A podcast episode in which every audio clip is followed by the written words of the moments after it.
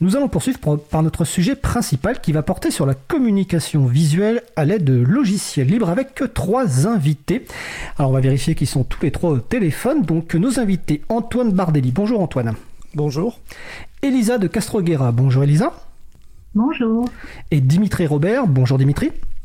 Bonjour. Alors j'ai dit téléphone, c'est une grosse erreur de ma part. En fait, nos invités sont sur Mumble, hein, parce que vu les conditions sanitaires, euh, et puis en plus nos invités n'habitent pas en région parisienne, euh, voilà, ils sont sur Mumble, un outil libre de euh, communication audio, que vous pouvez tester d'ailleurs sur le site Chapril, hein, chapril.org. Vous avez un Mumble de test si vous voulez faire des communications audio avec vos amis.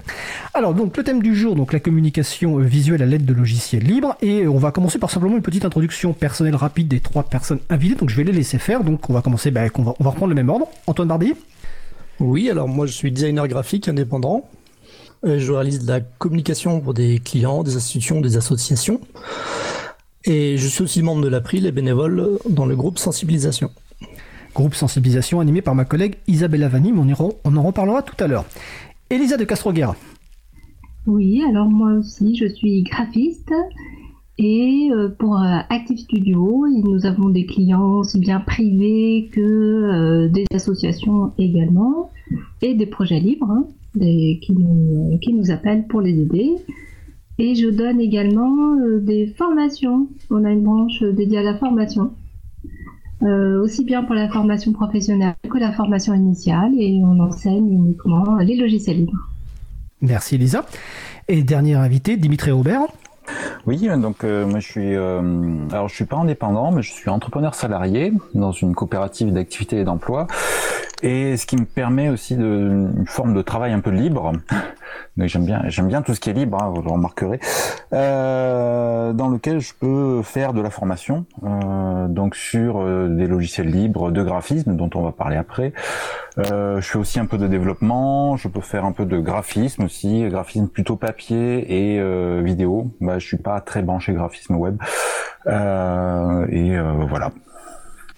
Bah écoute, merci Dimitri. Alors je rappelle que les personnes qui écoutent l'émission peuvent participer à notre conversation. Vous allez sur le salon web dédié à l'émission, donc sur le site causecommune.fm, bouton de chat, salon libre à vous, et vous pourrez poser des questions, réagir, intervenir avec nos invités. Alors on va aborder donc plusieurs sujets aujourd'hui, et avant de parler des, aspects logiciels on va commencer un petit peu par parler de la communication visuelle, parce que euh, la communication visuelle, je pense qu'on a tous plus ou moins une, une, image, ou en tout cas une définition un petit peu, mais c'est peut-être pas celle qui, que dans le nos experts et expertes vont nous parler.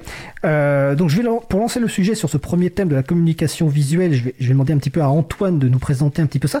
Antoine, avant de te poser la question, si je te, moi, ce que j'ai appris, ou en tout cas ce que j'ai retenu de la communication, mais tu me diras si c'est ça, c'est que communiquer, c'est de, c'est le fait de transmettre des messages à des cibles dans un but d'atteindre un ou plusieurs objectifs au moyen de différents outils. Alors, je te laisse réagir là-dessus et puis me dire à peu près euh, qu'est-ce que c'est que la communication visuelle pour toi?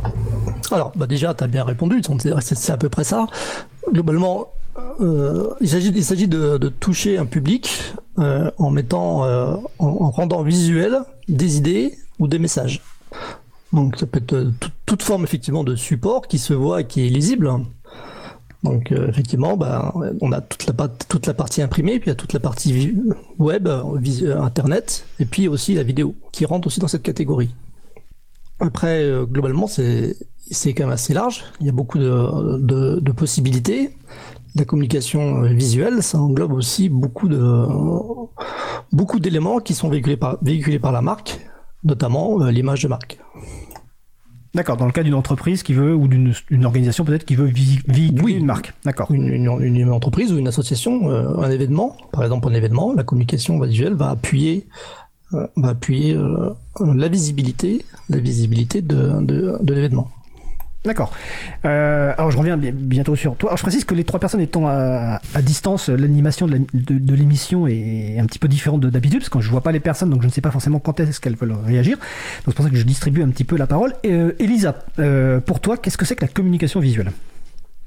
J'ai beaucoup aimé la définition d'Antoine et à cela je rajouterais également toutes les possibilités visuelles que nous avons aujourd'hui interactives offertes euh, aussi bien sur Internet que sur d'autres médias, comme euh, les jeux vidéo, qui incluent pas mal euh, d'éléments qui font appel à, cette narration visuelle par le moyen des images et des sons aussi. D'accord. Et ton côté, Dimitri bah, je, je, suis tout, à fait d'accord avec ce que disaient Antoine et Elisa.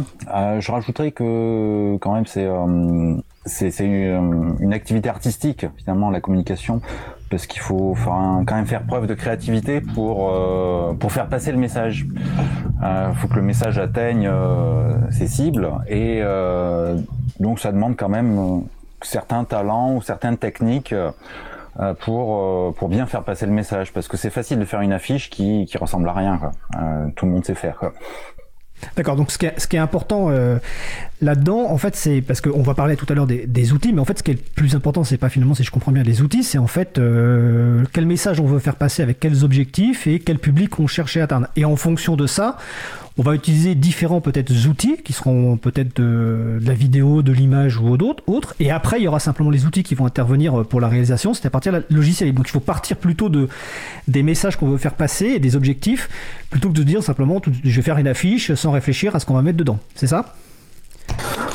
Tout à fait. Euh, moi, je, je, je, réponds, c'est Dimitri. Oui. Euh, voilà, faut. Moi, je dis toujours quand, quand je donne des formations, euh, prenez un papier, un crayon et euh, décrivez ce que vous voulez faire passer comme message. Faites des croquis, faites des raturés, que ce soit pour de la, la, mise en page, que ce soit pour du web ou pour de la vidéo. Faut pas hésiter à travailler avec un papier crayon pour bien poser ses idées et pour être au clair après avant d'ouvrir le logiciel.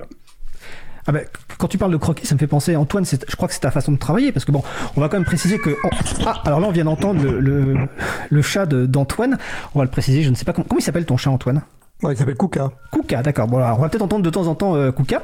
Donc, je, je disais qu'Antoine, euh, tu es euh, membre de l'April et tu travailles depuis euh, bénévolement avec nous, notamment le groupe sensibilisation, pour faire beaucoup de d'outils. Et c'est vrai qu'assez régulièrement, ce que tu nous envoies en premier, c'est plutôt des croquis. et tu nous poses aussi pas mal de questions sur qu'est-ce qu'on veut faire, quel message on veut faire passer, ça s'adresse à qui. Donc, quelle est ta façon de travailler justement par rapport à ça? Alors c'est évident que pour faire de la communication, il faut déjà bien sonder euh, les attentes, euh, les attentes et puis les, objectifs aussi. Donc c'est difficile de se mettre dans des logiciels sans avoir avant euh, bien planifié ou bien conçu toute la partie intellectuelle de la de ce qui va être vu et compris. Parce que la, communication, ça englobe de la création, de la rédaction, il faut scénariser des contenus, il faut manipuler du sens et des symboles quand on fait des, des, des pictogrammes ou ne serait-ce que des images, il y a du symbole dans les images. il y a aussi on fait de l'imprimer, il y a des, tas, d'informations, il faut, vérifier, réfléchir à ce qu'on va, dire et ce qu'on va, la façon dont on va l'exprimer. Donc toutes ces choses-là se font bien avant de rentrer dans le logiciel. Effectivement, euh, le croquis en fait partie. Ça permet de, travailler beaucoup plus vite, euh, plutôt que commencer à faire quelque chose de très abouti, euh, qui va être présenté, puis après vous avez des modifications, etc. Donc, alors le croquis, ça permet quand même d'aller très très vite pour voir si, tout le monde est d'accord sur la piste à prendre. D'accord, c'est-à-dire que ça permet en fait, avant d'avoir trop avancé sur un, quelque chose de fini, euh, de pouvoir réagir sur quelque chose qui a été fait entre guillemets rapidement, j'entends je, bien, hein, et de, de, pouvoir finalement euh, visuellement se dire bah tiens c'est la piste euh, qui, qui, qui, nous correspond ou pas. Et, et, en fait quand vous faites des croquis, euh, est-ce que vous avez souvent d'ailleurs des refus en vous disant non là tu te trompes complètement de, de, de piste, euh, il faut changer complètement? Je, je, je vais répondre. Je dirais que c'est surtout une histoire d'expérience. Euh, c'est quelque chose qui se produit, je pense, assez fréquemment euh, au tout début de carrière et de moins en moins en fin de carrière.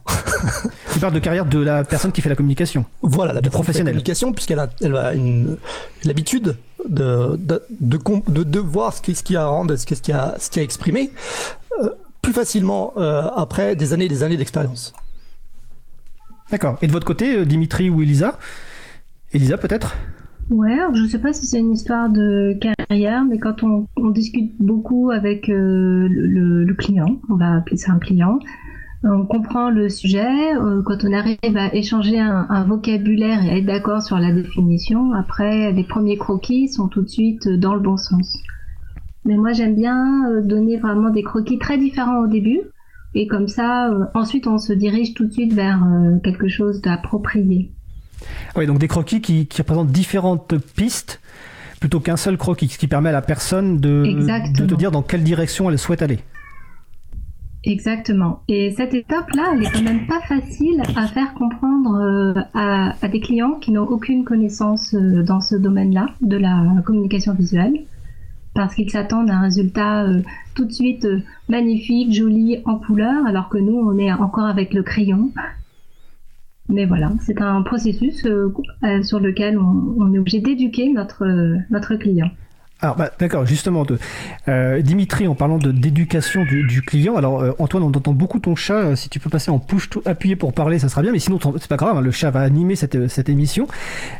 En parlant du chat, j'ai oublié ce que... Ah oui, par rapport, donc Dimitri, par rapport justement à la relation avec la, personne qui fait une commande, alors que ce soit une, une commande professionnelle ou dans un cadre bénévole, est-ce que c'est euh, facile de faire comprendre finalement que la communication c'est un métier en tant que tel? C'est-à-dire c'est, c'est ça s'improvise pas et que euh, y a des comme vous venez l'expliquer il y a des étapes. Est-ce que c'est facile à faire comprendre? Parce que finalement on se dit euh, effectivement comme le dit à un moment Elisa je crois faire ou Dimitri tu, tu le disais faire une affiche finalement c'est, c'est assez simple avec les outils mais faire une affiche qui correspond véritablement à un axe de communication c'est pas simple. Donc est-ce que c'est facile de faire comprendre ça aux personnes? Dimitri Robert alors je sais pas si je suis la bonne personne pour répondre ah. parce que je, je, je, fais euh, je fais assez peu j'ai j'ai assez peu de clients puis en général c'est des clients des que je connais bien par ailleurs donc euh, voilà ça va être des associations pour faire des affiches pour des festivals ou voir des vidéos pour des festivals donc euh, il y a une certaine bienveillance et les croquis finalement me servent qu'à moi et je, moi je montre un résultat qui généralement ne nécessite que quelques retouches. Mais je dirais de manière générale que voilà faire comprendre que la communication c'est un métier c'est pas simple. Euh, même si j'en ai pas ressenti l'expérience, je sais que voilà, c'est, je vais laisser parler les autres euh, qui ont sûrement plus d'expérience. Alors Elisa ou Antoine, qui veut réagir là-dessus? Euh, Moi, je peux réagir. Effectivement, euh, il faut quand même toujours faire un petit peu de pédagogie euh, avec les clients pour, euh, pour des fois défendre une idée. et la défense de l'idée, c'est vraiment une partie du travail. Moi, dans mon travail, je préfère faire moins de propositions et défendre plus. Et, mais c'est tout à fait personnel. Alors que finalement, si j'ai bien compris, Elisa, toi, tu fais plus de propositions. Oui, complètement, parce que déjà, j'ai toujours beaucoup d'idées et, euh, et j'aime montrer toutes mes idées. Et comme ça, après, il y a plusieurs possibilités. Et ensuite, plus on, se, plus on avance dans le projet, euh, plus on se restreint, en effet. D'accord.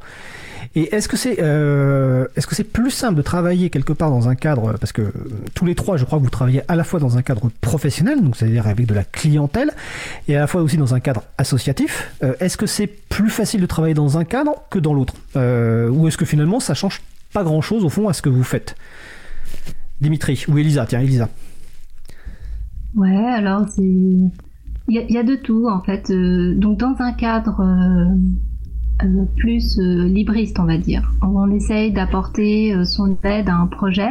Je pense qu'il y a beaucoup de discussions avec pas forcément les décideurs du projet, mais aussi avec la communauté. Et là, ça devient long et il faut gérer aussi les, je sais plus comment dire en français, mais quand un quelqu'un de la communauté qui propose quelque chose. Et il faut froisser personne, il faut prendre en compte tout le monde, même ceux qui sont amateurs et pas que pros. Donc tout de suite, ça devient assez lourd à gérer. Ah bah justement, tiens, alors euh, je vais d'abord laisser réagir Dimitri là-dessus, et puis après je reviendrai sur Antoine par rapport à ce point spécifique que tu évoques, Elisa. Dimitri, dans ton expérience, est-ce que c'est finalement il y a une différence entre les deux, ou finalement c'est la même chose? Je n'ai pas l'impression qu'il y ait de différence. J'ai eu des expériences euh, pas, pas terribles, même avec des associations, même une fois où c'était gratuit, où ça s'est mal terminé, où j'ai laissé tomber. quoi. Donc... Euh, voilà, c'est plus une affaire de, de, personnes, je pense, que de structures. Euh, après, des fois, j'ai des associations comme clients, euh, mais euh, voilà, je pense pas que le, le, fait que que le client paye change change forcément quelque chose. C'est ouais, je alors, par rapport à la, à la, on a parlé un petit peu des clients, des, la, la communauté des prises. Est-ce que, et Antoine, je sais plus depuis combien de temps tu, contribues à la prime, mais ça doit faire bien une dizaine d'années, je pense qu'Elisa... 2009. 2009. Donc, euh, Elisa, tu as préparé l'émission, c'est bien.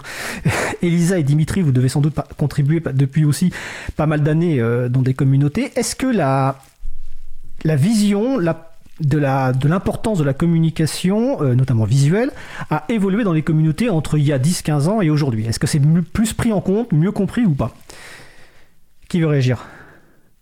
Alors c'est Elisa. massivement davantage pris en compte, oui. Donc c'est une évolution positive. Oui, enfin pour moi, oui. Ouais. D'accord. Donc, ok. Et de, de ton Bon. côté, Antoine ou ah, Dimitri, vas-y. Ouais, dans le libre, on partait de loin quand même. Hein. Oui. Donc oui, effectivement, il y a, il y a- peut-être eu l'effet Ubuntu qui, euh, à partir de 2004, a apporté une, une- image un peu plus léchée, un peu euh, qui, qui a poussé les autres finalement à se, se, se mettre un peu au niveau.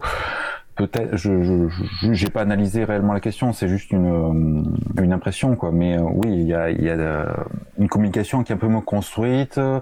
Euh, peut-être avec des fois plus de moyens, pas toujours, mais euh, on sent qu'il y a des, des artistes qui s'investissent. euh, je pense à David Revoy par exemple, qui euh, qui contribue notamment à Blender. Euh, voilà, il y a et, et, et à Framasoft aussi d'ailleurs. Et à la Fondation pour le logiciel libre aussi, pour leurs 35 aussi. ans, il a fait leur t-shirt et leur, leur affiche. Donc il y a, y a, je pense qu'il y a une évolution de la qualité, oui, depuis euh, depuis une quinzaine d'années. D'accord. Et Antoine, toi, tu, Alors, là- tu as le droit d'être tout à fait honnête par rapport à ton expérience avec la prime. Oui, euh, je pense que le fait qu'il y ait des logiciels qui sont logiciels libres qui sont arrivés dans la création euh, graphique ou la vidéo, etc., ont favorisé le fait qu'il y ait des, des, des intervenants qui arrivent euh, et qui apportent leur, leur, leur, leur, leur mot, on va dire, dans le dans les communautés de logiciels libres. Euh, tant que ça ça restait des, des outils euh, peut-être un peu inaccessibles euh, aux, aux créatifs, on va dire, euh, ça a dû changer quand même beaucoup de choses à ce moment-là. D'accord. Alors justement, est-ce que par rapport à la, à la remarque que faisait tout à l'heure Elisa, et, sur laquelle je, je voulais justement que tu rebondisses, et éventuellement les autres aussi, sur le fait que dans les, dans les associations, les, quand elle parlait des bénévoles qui proposent des choses qui sont pas forcément de qualité, mais qu'il faut être gentil, etc., est-ce que justement le fait que les outils sont de plus en plus simples, entre guillemets, à utiliser, parce qu'on en parlera tout à l'heure, est-ce que justement ça complexifie pas de quelque part le travail entre guillemets des pros? Parce que finalement il y a des gens qui pensent faire de la communication parce qu'ils sont capables d'utiliser un outil graphique et qu'il faut gérer cet aspect-là. Euh, Qu'est-ce que tu en penses? Oui, il y, a- un aspect euh, On a comment on a accès à l'outil, on peut se dire, bah, le fait de savoir se servir de l'outil, euh, bon bah ça y est, on est, graphiste ou on va donner son avis. euh, mais en fait, il y a tellement de compétences nécessaires pour faire ce métier qu'il y, a- forcément un gap entre un, amateur qui débute ou qui veut proposer des idées et puis un graphiste ou quelqu'un qui réfléchit qu'à la communication ou qui a une vision marketing. Euh, donc effectivement, il y a des grosses différences. Donc c'est- pas toujours évident dans les communautés de faire comprendre ça, euh, ce qui peut prendre un peu de temps, ou alors des fois on se prend des, je me rappelle mettre prix des vestes, hein, euh, des commentaires, hein, donc euh, voilà, bon, il faut, je pense avoir quand même un peu d'humilité aussi pour rentrer au début dans les communautés du logiciel libre pour par- participer. D'accord. Alors je vois sur le salon web qu'il y a une remarque de, Laurent Costi hein, qui dit hein, que dans les associations, la communication était sou- longtemps associée à la vente, donc au commercial, donc que c'est potentiellement mal vu dans les associations. Et, euh, que bah, euh, et là, c'est complété par Olivier Grieco, donc le directeur d'antenne, qui dit que la com pouvait être vue comme une pratique euh, commerciale. Est-ce que vous avez vécu cette problématique-là dans les côtés communauté du libre, Elisa ou Dimitri? Euh, pas, pas forcément. Après, alors ça fait un petit moment que je traîne plus euh, plus assez dans la communauté du libre. Euh, moi, c'est vrai que j'aurais plus une expérience d'association dans d'autres domaines où il y a aussi du boulot à, à faire sur sur les enjeux du libre. Euh, c'est intéressant, des fois c'est un peu fatigant, mais du coup, je le coup de euh, commercial, euh, mal, tout ça, euh, ça non, je me souviens pas l'avoir euh, spécialement vécu. Mais euh, voilà, encore une fois, euh, je, je manque peut-être de retour récent sur la question. D'accord. De, de ton côté, Elisa? Ouais, pour ma part non plus, je n'ai pas d'association entre euh, faire quelque chose euh, dans la communication qui soit lié à un produit vendu par euh, le projet auquel j'ai participé. Parce qu'à chaque fois, j'ai participé à des projets qui tournaient autour de logiciels ou de, ou de distribution. Et donc, tout était gratuit. D'accord. Euh, ok, alors je, je suis en train de le lire les commentaires sur le salon web parce qu'aujourd'hui il y a du monde, donc c'est très bien. Je vous rappelle, vous pouvez nous rejoindre, hein, euh, salon, euh, site causecommune.fm, bouton de chat, salon libre à vous. Est-ce que l'un ou l'une de vous souhaite rajouter quelque chose sur cette partie introductive sur la communication visuelle à- avant qu'on passe à la partie outils? Oui, je euh, rajouter que peut-être en effet l'amélioration des outils libres graphiques ont fait en sorte d'attirer plus de professionnels qui ont souhaité participer à la communauté en proposant leurs services.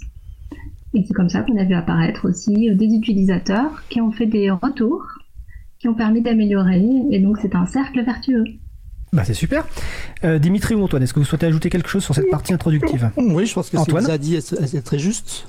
Euh, le fait que les logiciels se soient améliorés fait que des professionnels ont pu utiliser les logiciels et faire des retours. Euh, de voir par exemple euh, David Rodbois qui avait effectivement participé à l'amélioration, je crois que c'est Crita. Donc ça a quand même beaucoup euh, fait avancer le logiciel. D'accord. Dimitri, tu souhaites ajouter quelque chose? En effet, David a une euh, forte utilisation de Krita et je pense qu'il est très euh, proactif pour, pour apporter des améliorations.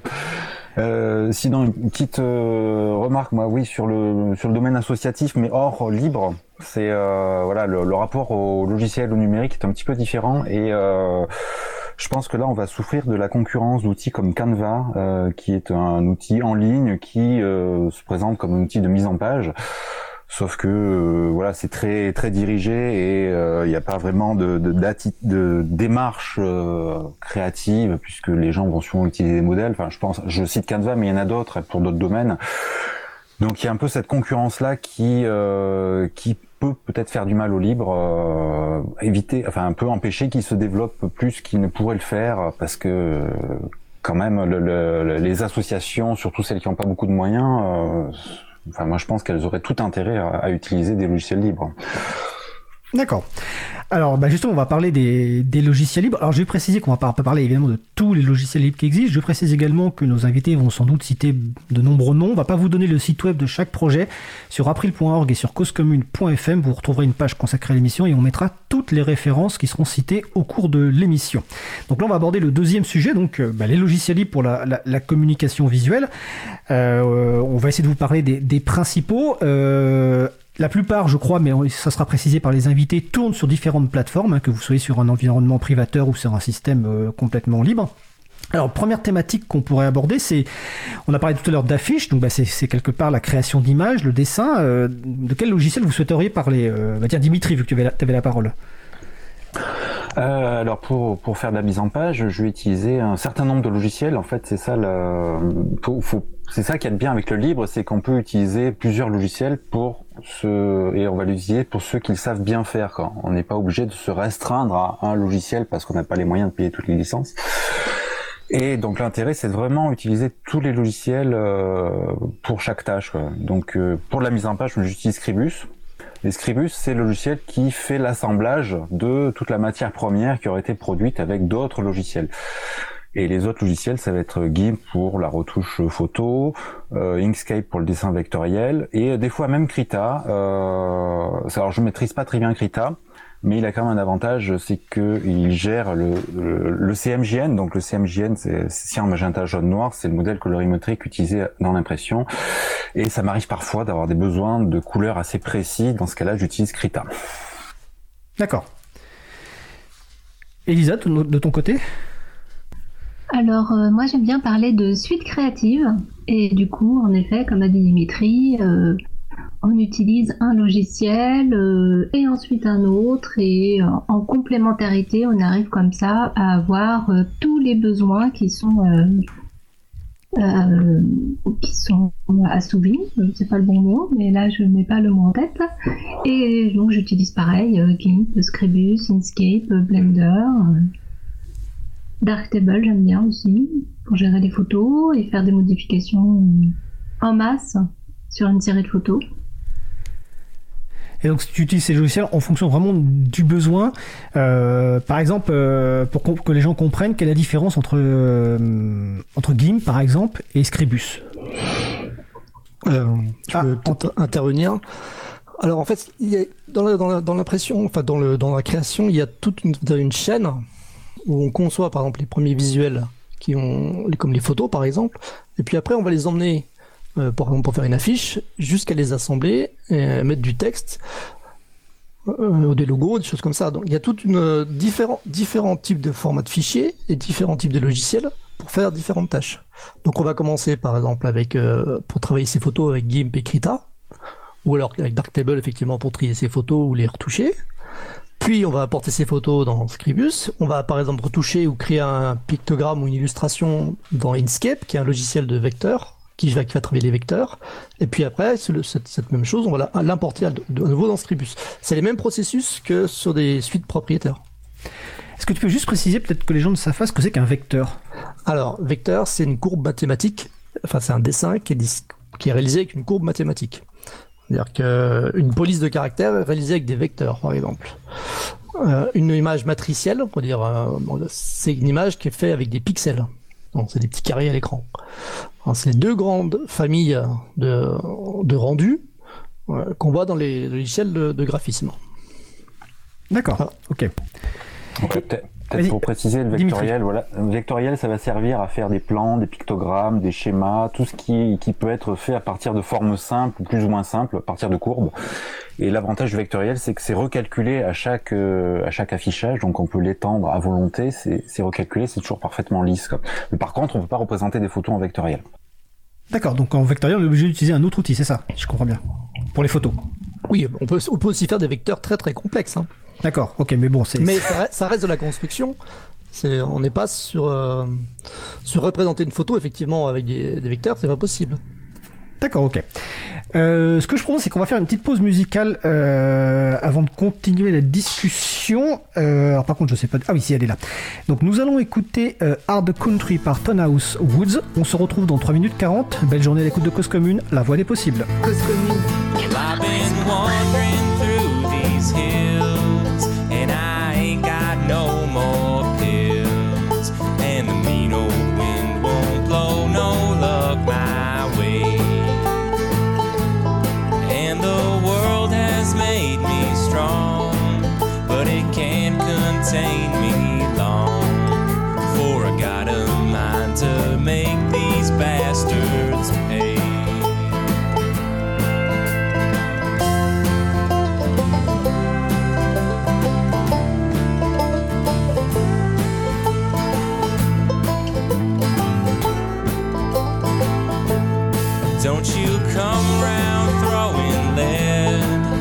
Your wishes to get dead. Cause the iron on my hip don't tell no lies. Oh, and God can't save you here. He moved back east last year. Yeah, the dust will swallow up your mournful cries. This year is hard words to heart, you'll find your share of teachers give you some lessons round these parts.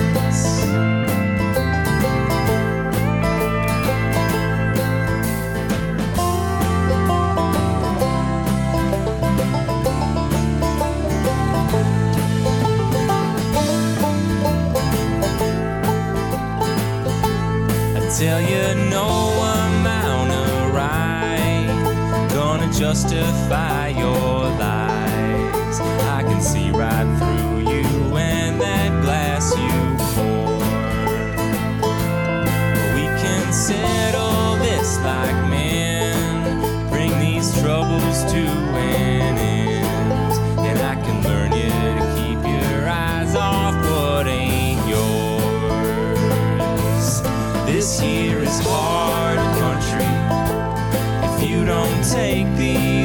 These words to heart, you'll find your share of teachers give you some lessons round these parts.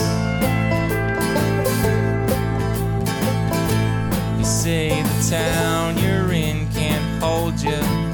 Come on out to Canastota. Yeah, the long arms of the law don't reach us here.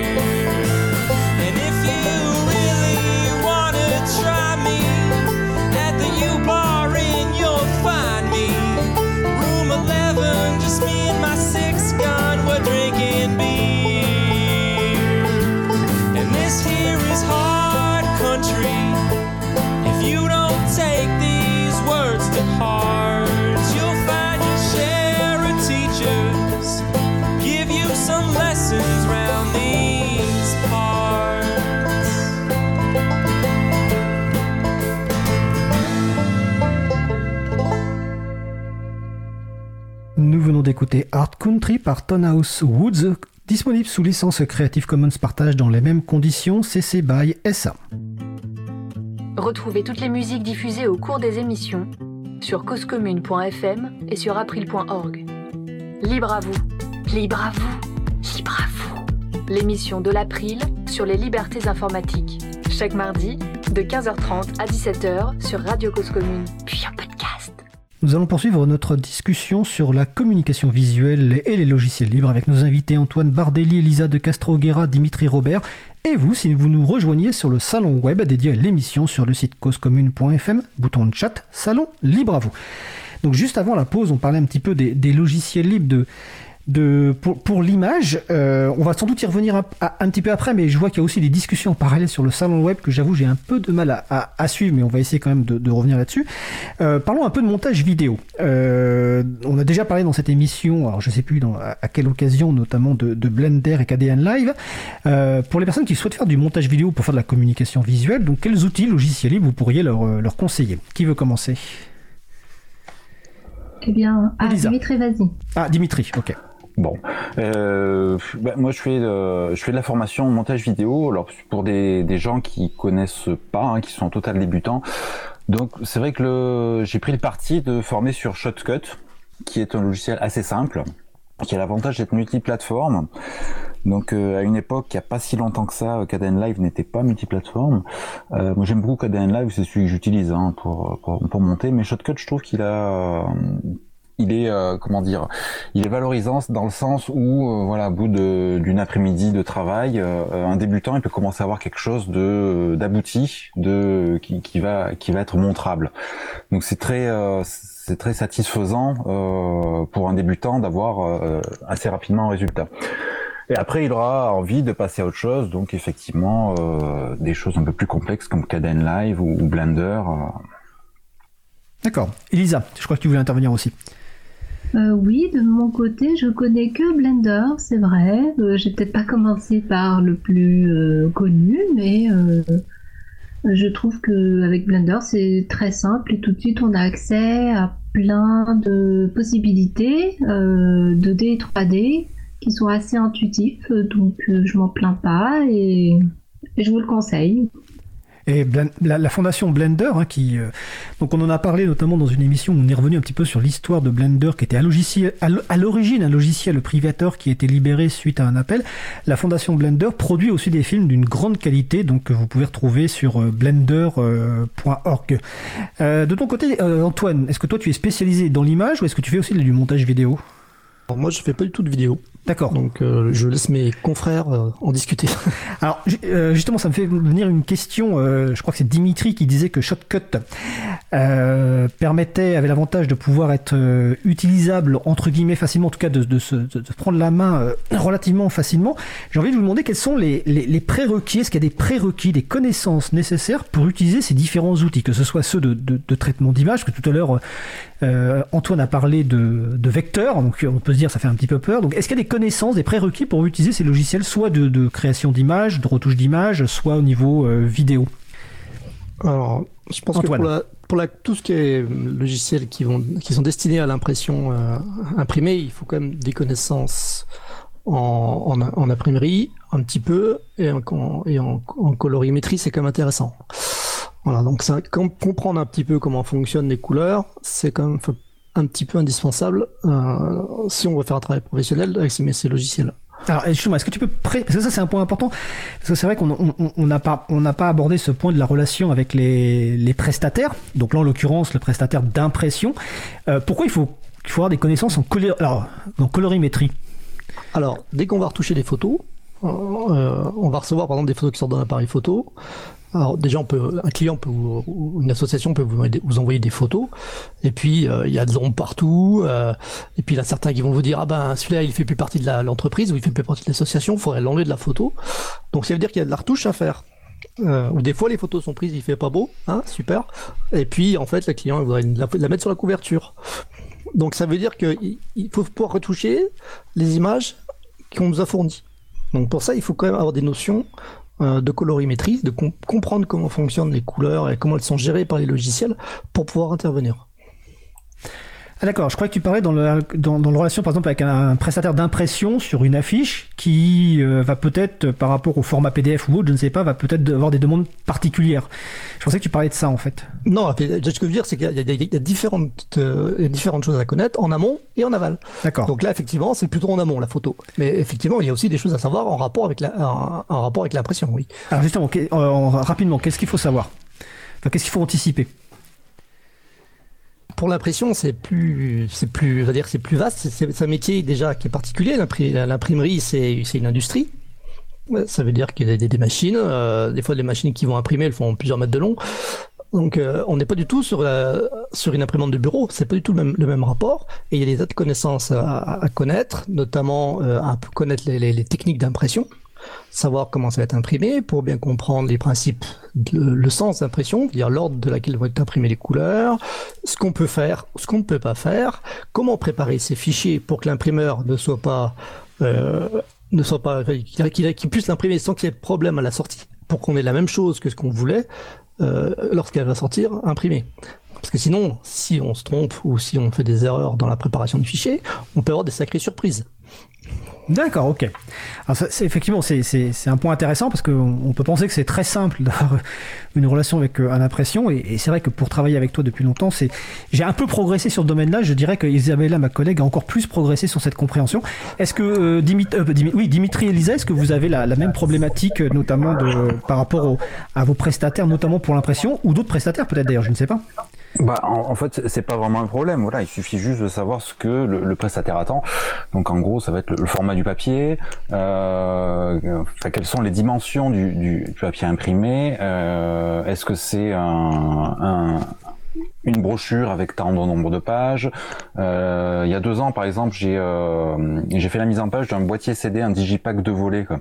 Donc pour ça, j'avais j'ai récupéré auprès de l'imprimeur le, le modèle, donc un un gabarit et que j'ai adapté après dans Scribus et euh, j'ai pu euh, j'ai renvoyé les fichiers avec les éléments qu'ils attendaient là où ils les attendaient quoi. voilà. Donc il suffit juste de, euh, de bien discuter avec l'imprimeur pour savoir ce qu'il attend. Aussi en normes PDF aussi parce qu'il y a plusieurs normes pour le PDF donc savoir ce qu'attend l'imprimeur et lui fournir la bonne après pour la vidéo attends juste avant avant la vidéo euh, on, va, on va continuer juste sur le PDF parce que je vois sur le salon web qu'il y a des, qu'il y a des euh, commentaires. Euh, donc finalement, par rapport à ce que je vois sur le salon web, pour la personne qui fait la société d'impression, il n'y a pas forcément besoin qu'il connaisse le logiciel qui a été utilisé. Ce qui va être important, c'est le format de fichier. Et donc, il y a plusieurs versions de PDF. Et donc, en fonction du, de ce qu'on demande à l'impression, il faut fournir un format de PDF particulier. C'est bien ça? C'est ça, oui. D'accord. Oui, effectivement, euh, les, les, imprimeurs, si on leur fournit le PDF qui est bien bien fait, eh ben, ça pose aucun problème, même s'il est fait euh, avec Scribus sous un GNU Linux. Hein, il n'y a vraiment aucun problème. J'ai imprimé plein de trucs euh, chez mon imprimeur local. Ça s'est toujours très bien passé. D'accord. Et donc sur la vidéo, je te laisse continuer sur la vidéo. Oui, sur la vidéo. Donc j'ai une petite expérience aussi. De, j'ai fait quelques bandes annonces qui sont passées au cinéma, donc au cinéma de ma commune, euh, Chinon. Donc c'est un petit cinéma associatif, mais quand même qui est équipé en, en projection numérique. Euh, voilà, là c'est pas compliqué non plus parce que ils ont le, c'est eux qui font la conversion au format DCP. Euh, donc c'est le format, le DCP, c'est le format qui est utilisé pour, pour le cinéma. Moi, je fournis euh, un truc très classique, un P4 euh, non compressé. En Full HD, c'est suffisant hein, pour le cinéma. Faut pas chercher à faire du 4K. Le 4K, c'est juste un truc pour vendre des téléviseurs. Euh, voilà, un, format propre, non compressé, euh, et ça, ça baigne quoi. Hein. Après, le cinéma, il, il a des outils pour pour faire la conversion. Et pareil, le fait que ce soit fait sur du libre, ça ne pose aucun problème. D'accord. Euh, Elisa, sur euh, toujours sur ma question initiale, donc sur les, les, prérequis ou les connaissances nécessaires, toi qui, je rappelle qu'une partie de ton activité c'est d'être euh, formatrice. Donc est-ce qu'il y a des prérequis nécessaires ou est-ce que tout le monde peut se mettre à, à, à utiliser ces outils euh, que ce soit de traitement d'image, de vidéo ou autre oui, je pense que tout le monde peut en effet euh, les utiliser et ensuite euh, l'usage qu'on va en faire, ça va être avec des objectifs différents quand on a un usage professionnel euh, ou amateur. Et en effet, si on, fait appel à des, à des besoins spécifiques, eh bien, il faut se renseigner sur ces besoins, comme imprimer en couleur chez un prestataire qui accepte qu'un format, ou alors diffuser un teaser dans une taille, un format spécifique, là, il va falloir calibrer son projet en fonction. D'accord. Alors je vois qu'il y a une question sur le salon web, euh, donc euh, je ne sais pas qui pourra répondre. Est-ce que vous avez déjà utilisé donc Synfig, qui est visiblement un logiciel d'animation 2D libre, multiplateforme? Est-ce que quelqu'un l'a déjà utilisé? Euh, bah oui, je l'ai. Euh, oui, oui, je l'utilise depuis euh, deux ans à peu près. Quoi. Donc j'ai commencé à intégrer des euh, des parties faites avec Synfig dans mes bandes annonces. Donc Synfig pour en, en, deux mots, voilà, c'est un logiciel qui permet de faire du dessin animé, mais en vectoriel. C'est-à-dire pas, vous n'allez pas avoir besoin de dessiner chaque image pour. c'est en fait une vidéo. quand on parle de vidéo en 25 images secondes, ça veut dire qu'il y a 25 images qui vont se succéder sur une seconde. Et donc Synfig, lui, il fonctionne pas comme ça. Il va faire de ce qu'on appelle de l'interpolation, c'est-à-dire vous avez une position à euh, au temps 0 par exemple, une position au temps 3 secondes qui est différente, et Synfig va calculer toutes les positions intermédiaires. Donc c'est assez facile à, à faire de l'animation. Le logiciel est un petit peu complexe à prendre en main quand on n'a pas l'habitude, mais euh, enfin moi c'est un logiciel que j'aime beaucoup et qui m'a servi pour euh, justement pour enrichir un peu certaines bandes annonces que j'ai faites. Et je pense que c'est un logiciel qui peut servir à faire du motion design. Donc motion design en français c'est l'animation numérique euh, voilà, quand vous faites de la publicité ou vous voulez promouvoir un logiciel, par exemple, euh, vous allez faire une petite vidéo avec des, des phrases qui vont s'afficher à l'écran, des qui vont partir avec des flous, tout ça. Enfin, c'est vraiment animer de, le texte et des formes vectorielles dans votre vidéo. Pour, euh, c'est ce que font certains médias en ligne, comme comme Brut, par exemple, pour citer que que. D'accord. Voilà. Ok, je précise que e- Elisa euh, dit que c'est beaucoup plus facile avec Blender. Euh, je vais une question collective, euh, peut-être un peu provocatrice. Euh, est-ce qu'il est possible de, de travailler de façon professionnelle donc dans la communication visuelle avec du logiciel libre? Un peu provocatrice parce que je crois que c'est un peu votre activité, mais est-ce que c'est possible de le faire 100% logiciel libre ou est-ce qu'il y a encore des, des, des difficultés? Antoine, pour commencer. Euh, oui, alors moi j'utilise le logiciel libre dans mon activité professionnelle, donc il y a des projets qui sont faits 100% logiciel libre, et d'autres projets qui sont pas faits en logiciel libre, ou alors le logiciel libre n'intervient que pour certaines parties. D'accord, et ça, ça, dépend de quoi? De... Bonjour le chat, donc ça dépend de quoi? Alors le chat, oui, je vais le tuer, je pense à la fin de la séance. Euh, bah, ça dépend euh, de, du projet en, en lui-même et surtout euh, des interactions que je vais avoir avec les partenaires qui, qui je monte le projet. D'accord. Et Elisa, de ton côté? Eh bien, pour ma part, je suis sous Linux et donc les logiciels propriétaires ne marchent pas. Alors, je n'utilise que du livre. D'accord. Et t'as jamais... Bah, oui Qui voulait intervenir? J'ai pas entendu. Ah, je disais bravo. Ah d'accord, ok. et il y a Emmanuel euh, Reva qui faisait sa chronique d'avant qui traite ton chat de chat de droite visiblement. Donc oh, je pense qu'il fait, je pense qu'il fait partie du CCC, euh, Emmanuel, comme beaucoup de gens. euh, et ton côté Dimitri, dans ton activité, même si toi tu es peut-être plus formateur, je sais, euh, bah, c'est vrai que je, je, suis plus formateur, mais je, je, pratique aussi quand même ce que les, les choses que j'enseigne. Enfin, j'essaie de pratiquer. c'est vrai que ces derniers temps, alors ces deux dernières années, on va dire, j'ai plus fait du développement euh, d'un logiciel libre aussi, en lien avec la formation. Donc, euh, je suis plus, j'ai un peu laissé tomber le graphisme euh, par manque de temps, euh, mais j'essaye quand même de faire des, des prestations graphiques, même si c'est pour des assos que j'aime bien et que je leur fais pas payer. Euh, mais du coup, euh, ça passe quand même par des professionnels à un moment. Euh, soit par l'impression, soit par le cinéma. Donc oui, on peut travailler entièrement en logiciel libre. Alors, j'aurais mis, euh, il y a quelque temps, j'aurais mis un petit bémol, euh, notamment sur le web design, mais depuis peu, il y a Penpot qui existe, qui est du libre et qui permet de faire de, des, euh, ce qu'on appelle des mock-ups, donc des, des, maquettes web. Et avant, ça n'existait pas en libre, il me semble. Alors, je pratique pas du tout, hein, mais j'ai un peu suivi quand même l'affaire et il me semble que voilà, Penpot enlève une sacrée épine du pied. Mais je pense qu'Antoine, tu peux en parler. Euh, oui, alors OpenPod, ça permet de, faire ce qu'on appelle des, interactions avec. On peut dessiner l'interface euh, en ligne et puis on va, par exemple, animer ou euh, faire, faire, faire une sorte de, on va dire de, de prototype assez abouti sur qui permet de, de visualiser l'animation ou l'interaction dans l'application. Donc euh, oui, effectivement, ça, il y a toute une vague de logiciels propriétaires qu'on n'arrivait pas à contrer, euh, mais effectivement, Pentop va, va permettre de, de rentrer sur ce créneau. D'accord, on rajoutera les références évidemment sur les sites consacrés à l'émission sur april.org et causecommune.fm. Alors je, je, regarde le temps, le temps passe vite, donc on va passer au sujet suivant. Et je, pour les questions que je ne prends pas et qui sont sur le salon, je vous laisse leur répondre notamment parce que voilà, il y a des questions, euh, je peux pas toutes les prendre. Euh, on va parler un peu de la formation parce que voilà, c'est euh, comment se passe la formation à ces outils. Et déjà, est-ce qu'il y a une, au niveau de la formation initiale, est-ce que dans la formation initiale, il y a eu de la formation à des outils libres?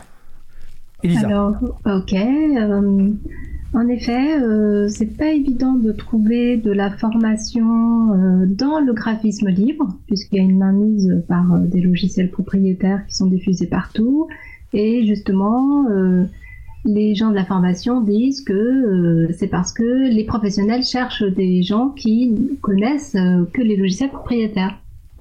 Donc, euh, avec un groupe d'amis dans le livre, on s'est dit euh, c'est pas possible parce que c'est un serpent qui se mord la queue. Euh, on forme que à des gens parce que, soi-disant, après, ils trouvent que du travail avec des logiciels propriétaires, même dans les boîtes, dans les entreprises qui proposent des services ou qui développent des services libres et des logiciels libres. Donc, nous avons décidé de créer une école euh, pour euh, permettre à tous ceux qui le souhaitent de se former au logiciel libre graphique plutôt que de se déformer au logiciel libre graphique. Et elle s'appelle comment cette école? Nous l'avons appelée Active Design. Et euh, donc on, forme à différents métiers dans le secteur graphique.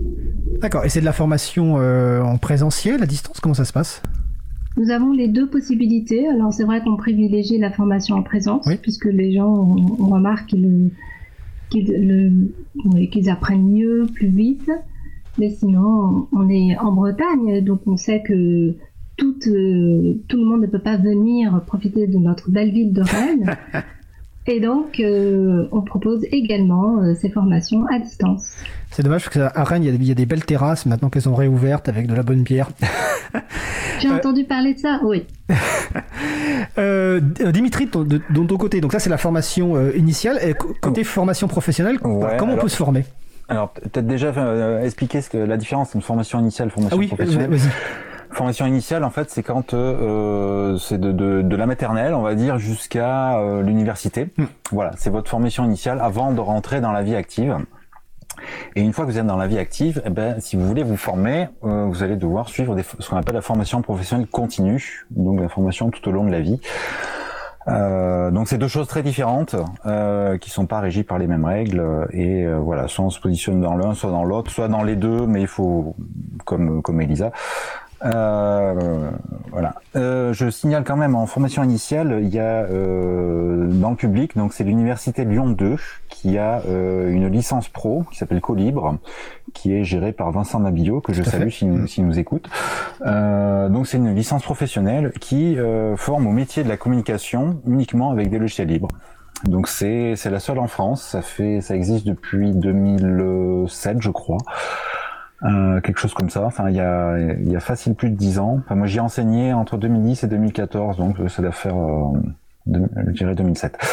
Euh, après, en formation professionnelle continue, donc euh, effectivement, il y a, on est quelques organismes de formation. Donc moi, via ma coopérative qui organise de formation, donc je peux animer des formations professionnelles continues et permettre aux stagiaires de bénéficier de prise en charge par l'Europeco ou de, de former des gens. OPCO, donc c'est opérateur de compétences.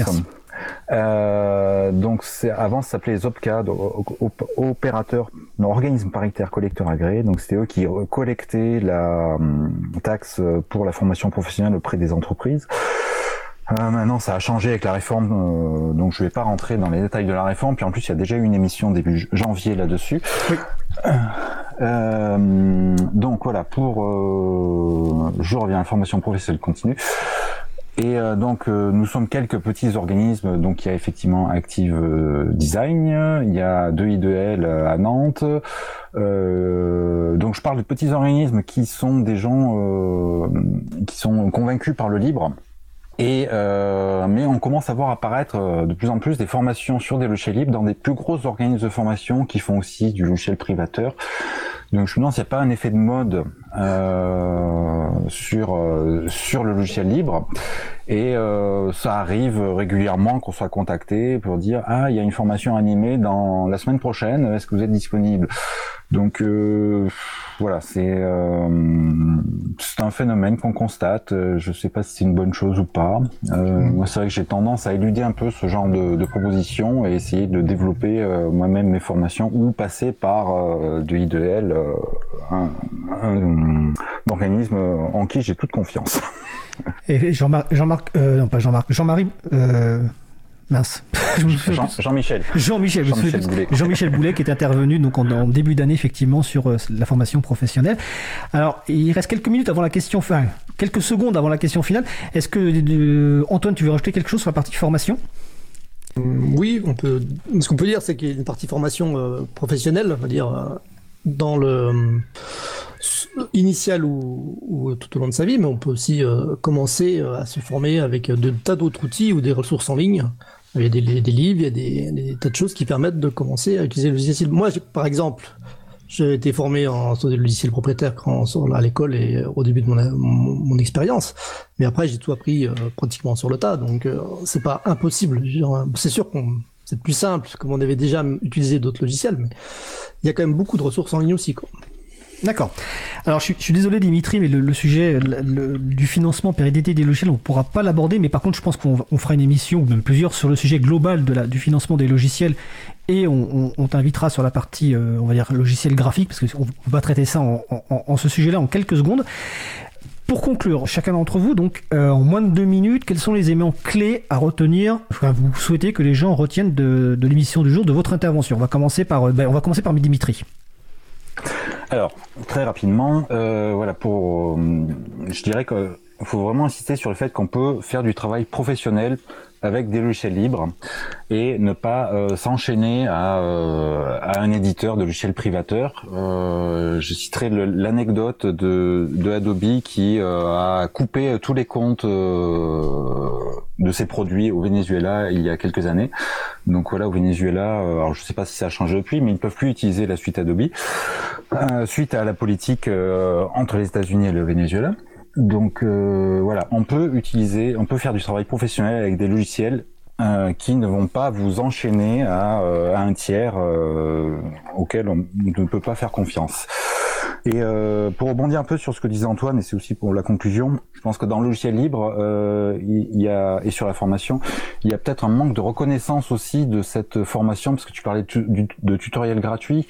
Mais euh, j'ai pas mal traîné dans les assauts du libre et c'est vrai que les euh, les moyens sont plus mis sur du, enfin on parle plus de développement, de développement logiciel, d'administration système, mais assez peu de formation. Et ça mériterait que qu'on en parle un peu plus dans les dans les associations comme l'April par exemple. Mais euh, voilà, je crois, tu pourras peut-être en dire un mot, Fred.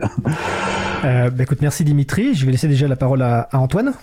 Oui, alors moi, ce, qui ce que je trouve bien dans les logiciels euh, libres euh, de création graphique, c'est que déjà, c'est des formats, ils utilisent des formats ouverts. Et, pour moi, c'est quand même très important, ne serait-ce que pour l'archivage ou pour la capacité à conserver ces fichiers. Parce que Scribus, on peut quand même récupérer euh, le contenu en XML. Et puis Inkscape, c'est quand même un format SVG. Donc ça, c'est important pour moi. de pouvoir récupérer le contenu de ces fichiers sans avoir de le d'être obligé d'acheter un logiciel. Euh, ensuite, euh, je pense que c'est une chose aussi importante, c'est qu'utiliser des logiciels libres lorsqu'on fait de la communication, ça permet d'être cohérent lorsqu'on travaille pour des organisations où c'est l'individu qui prime, où on n'est pas euh, en train de travailler pour des entreprises qui font du, commerce, par exemple, ou qui vont chercher à faire du profit. Quand on va créer des documents qui défendent des modèles plus citoyens, solidaires, responsables ou éthiques, je trouve que c'est plus intéressant d'utiliser du logiciel libre.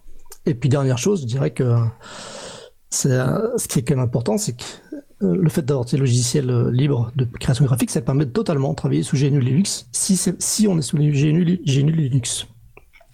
Donc GNU Linux, on précise, c'est une distribution logiciel libre. On a consacré une émission entière à ce sujet-là avec différentes distributions, Ubuntu, Debian et euh, Mandriva à l'époque, si je me souviens bien. On va laisser la, conclusion à Elisa, donc toujours en moins de deux minutes, les points à retenir. Oui, alors euh, dans les logiciels libres graphiques, il y a euh, certainement tout ce qu'il y a, euh, tout ce qui est nécessaire pour l'utilisation de votre besoin de communication visuelle. Et il faut surtout se dire que il y a un logiciel est fait pour une chose, donc n'hésitez pas à, à les enchaîner et prenez patience et puis surtout faites des retours à chacun des projets, comme ça nous pourrons améliorer ces logiciels pour qu'ils euh, s'améliorent. Bah écoute, euh, merci, c'est une belle conclusion. Donc euh, nos invités étaient donc euh, Antoine Bardelli, Elisa de Castroguera, Dimitri Robert. On a cité plein de logiciels, plein de références. Ils sont sur la page consacrée à l'émission sur april.org et sur causecommune.fm et ce qui manque, on va le rajouter tout à l'heure. Antoine nous dit qu'il va tuer le chat. Non, sauvons le chat. sauvons le chat. En tout cas, merci à vous. Je vous souhaite de passer une belle fin de journée et puis au plaisir de se revoir bientôt en présentiel dans un bar ou ailleurs. Bonne journée.